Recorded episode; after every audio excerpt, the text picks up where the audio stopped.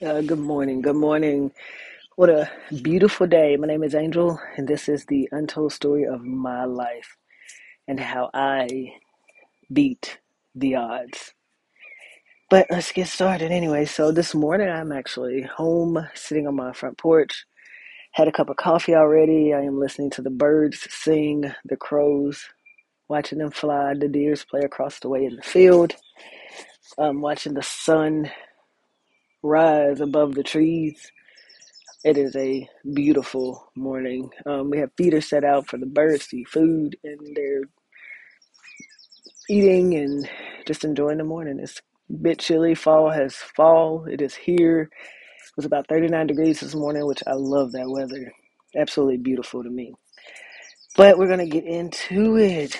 So I was sitting down and I was trying to really just think about, like, go back and really just try to remember a lot of things in my life And I think that it's funny how I have blocked out a lot of things when I was younger because of the pain that I felt. Um, so as these things surface, then I tend to just start to write them down to heal from it um, because I felt like I never got to heal from a lot of that pain. Um, I guess the one thing that I do remember, I remember as a kid, um, at some point in time, uh, I was living with my other siblings and my mom, my stepfather. But at the time, my stepfather and my mom were truck drivers. I never forget um, when the apartment below us caught on fire and we had to get out. My brother at the moment was a hero because he went through a window and saved a woman, and we watched our home burn. And to many of you, it, it seems like okay, you just find you somewhere else to live, but it wasn't that easy for us because we were. It wasn't very often that my siblings and I were all together um, because of our situation. Um, sometimes one of my sisters was with my aunt, my brother was with another aunt. I was always with my grandparents and my aunts and uncles. So we were never really always together. So I can't say that I had a constant everyday life of waking up and being able to say, hey, I live with my siblings and my parents. It was never that easy for us. It was always hard. Um, so at that moment, I went back to live with my great aunt, my great uncle, my grandparents, and all my cousins. And I can remember saying, dang, I wish I knew more about my siblings. I was young then, so a lot of things I couldn't really remember. I remember where we lived. There was a railroad track. In the middle of this railroad track, it was like trains. There was no, like most railroad tracks you see, they have the wooden slats across and it's welded or put together with big nails. Well, this one wasn't. This one was just a straight drop. So it kind of sat on top of a hill. So if you were to slip and fall, you would fall and essentially die. But for us, that was never an issue because we enjoyed playing on it. So we would get on this railroad track, and one on one side, one on the other side would run across it, even knowing what the the dangers that life held. But to think about it as a kid, you don't think about dangers because you don't live in fear. You live in love. Like so, that action was us. Hey, we love ourselves. We know we're going to be fine. We had faith, and we knew that we would be okay, and we would just go do it no matter how dangerous it may seem. But to us, but to kids, danger is not a. It, you don't have fear. You live with unconditional love, and that's something I go back and reflect on. So I think about going back to live with my aunt and my uncle. As I was sitting out here this morning, I would think about it. So in the mornings, my uncle Jack would get up. He would either go hunting or he would go to the farm. And that was my longing throughout my whole life to have a farm and to be able to grow my own food, raise my own animals so that I could provide for myself and my family, um, which is one of the most happy, happiest memories that I have that I can think of. Is just having that life, living on the farm and eating as clean as possible. Um, I can also remember growing up and not understanding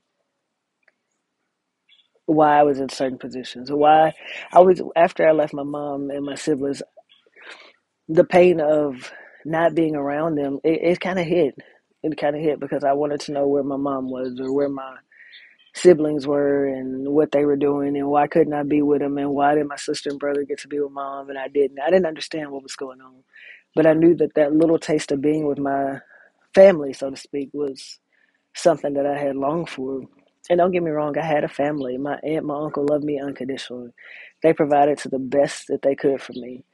I think the worst part about that was living next door to a man that I thought was my uncle, not knowing he was my father. Um, I'll never forget when I first realized he was my dad. Um, I didn't know he was my dad. I seen him every day. Every day he would come over in the morning before he went to work. He worked at steel plant. He would come over. He would get breakfast. My aunt would make biscuits. He couldn't cook. My my father couldn't cook. Still can't cook. So my Mary would get up in the morning. She'd make bis. Well, excuse me. She would make biscuits, and then she would either make a meat smothered in gravy. She cooked bacon. She cooked sausage. But she would get up in the morning and she would cook. Never fail. And every morning he would get up and come get breakfast. And maybe I just didn't understand. But at the moment, I at the time, for a long time, I never knew he was my father. I'll never forget when my mom came. I was about eight or nine years old.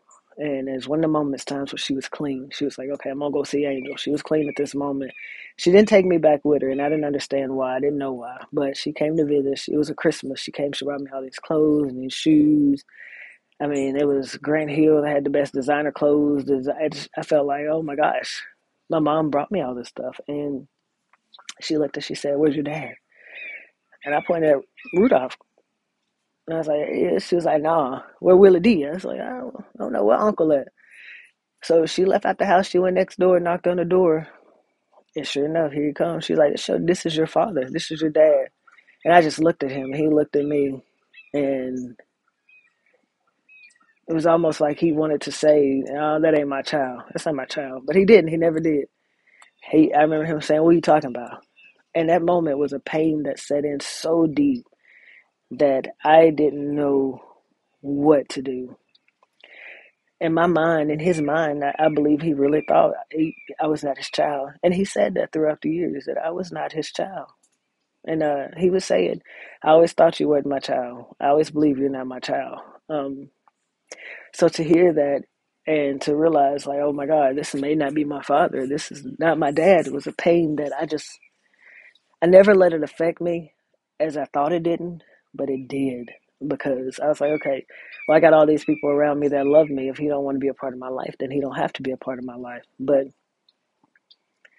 it only it felt like it only got worse, if that makes sense. Because from that moment on, I felt like it was whatever he could do to get back at my mom for that um, is what he would do or what he would say. It was almost like I'm gonna get back at your mom for telling you this because I wouldn't have told you this, even though he signed my birth certificate but he wanted to just get back at my mom. And that's kind of how I felt like everybody in my life has been. Everybody has wanted to get back at my mom for who she is, but nobody wants to take the time to just love her.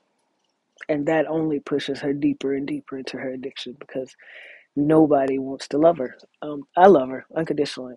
She's my mom. Um, but at that moment, that so with that being said and all that happening, I just kind of put it in the back of my mind, like, okay, well, I live with my married my uncle Jack. Um, they love me, um, and I know that they're going to take care of me and provide for me. My dad never did a thing for me. There was nothing I can remember him doing. I remember he was dating this lady, and she had a daughter. She was from New York, and I can remember him buying all this stuff for her daughter and taking her out to eat and taking her daughter here and taking her daughter there. And in his mind, he may not have noticed that I saw it, but I saw it and it hurt. Um, but again, I owe him no fault because he's on a search for love and not realizing that the one person he could love and give unconditional love to is me. He never did. Um, but that's battles in which he has to fight. So for me, again, that was another pain I just stuck at the back of my head. I just put in the back. I was like, okay, you know what? It is what it is. You know, my aunt, my uncle love me. My grandparents love me you know I, am loved so i don't i don't need another person to love me because that's another person i got to make happy it's kind of how i justify it i guess um but anyway so throughout the years i my as i lived with my aunt and uncle and i watched my uncle grow i grew up on a farm. We had chickens we had fresh food fresh vegetables fresh meat. I longed for that but i never knew how to achieve it because i didn't know that eh, healing my pain and being in nature, how, how nature would heal my pain, would bring me an abundance of these things because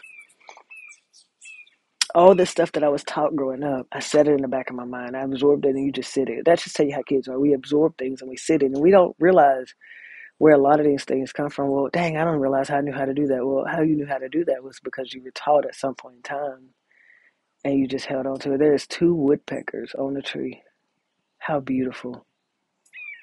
Um, so that's just another part of life. Um, and I'm sorry about that, but I absolutely love watching the birds. Like I said, I sat and watch them all day.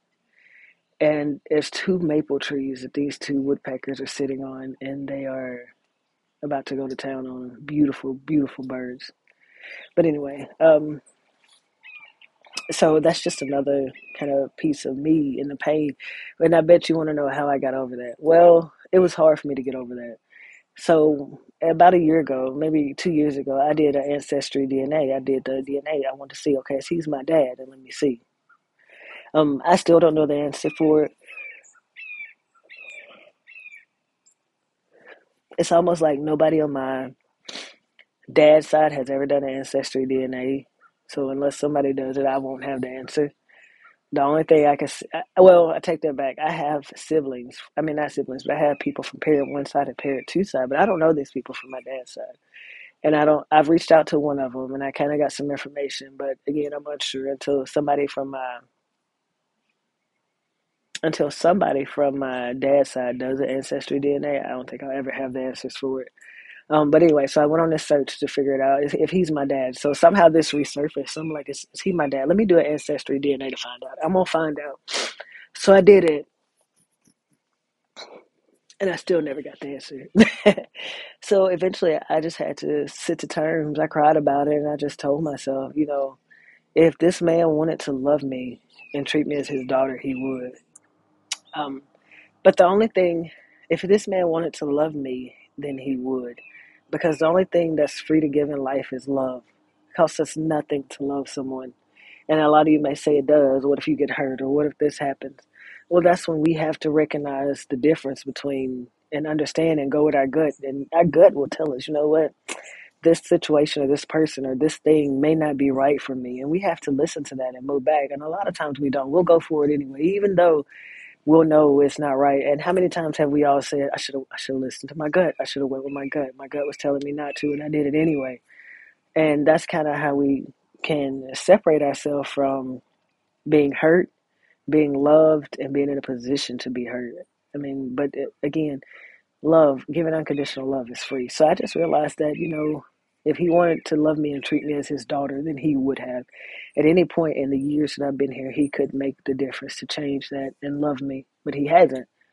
And because he hasn't, I can't force him to, and I can't hold on to that pain of maybe he's not my father. Because if he's not, then okay. But I know that the people that raised me loved me and they raised me, and it's a good chance they may know. And if they know, then I hold them even higher in my heart because they took me, someone who was not his, and raised me and gave me unconditional love. And that's the love that I hold on to. And that's the happiness that I hold on to. And that's the memories that I always hold on to. And that's how I was able to heal from that was by not focusing on the negative, which I spent so much time focusing on that it had almost tore me down to looking at the positive and the brighter side of things as if to say that, you know what, people love me enough to care for me. And that's what I need to hold on to. And so that's how I got over that. But again, that is just another piece of my life in which I hold close to my heart. And that's just another story and another form of love is another form of pain that I had to get through and overcome to bring my smile back, to bring my laughter back. Because, you know, holding on to stuff, you lose your smile, you lose your laugh you know, just things like that. And I could just, and just speaking of laugh, I can remember a story when I was younger when I would laugh. I would laugh so loud, and I can remember being told, "Why are you laughing so loud? Why is it, it's not that funny?" Blah blah blah blah blah. And I can remember thinking, okay, maybe I don't need to laugh so loud. I'm just gonna not laugh loud. And for years, I didn't laugh loud. But let me tell you something: laughs and smiles are contagious. Whatever laugh you're giving, laugh it. If it's loud, laugh it loud. And if someone is judging you, it's maybe because they don't have a reason to laugh like you're laughing. They don't have the joy that you have that gives you that laughter. So if somebody ever told you that, just think, just just remember they're reflecting their pain onto you, and you laugh, laugh your laugh, walk your walk, talk your talk, and remember you are you, and you're beautiful no matter what anybody says or how anybody t- tries to tear you down. Just remember to stay true to you and stay stay true to love. But here's another episode. Thank you guys for hanging out and listening to me. I have tons of stories. If you have any questions, if you want to know anything, if you have just if you want to know anything, drop a comment below and let me know. Um, we'll continue to do these podcasts. I love you guys. Thank you guys for listening. Um, and I'll see you soon.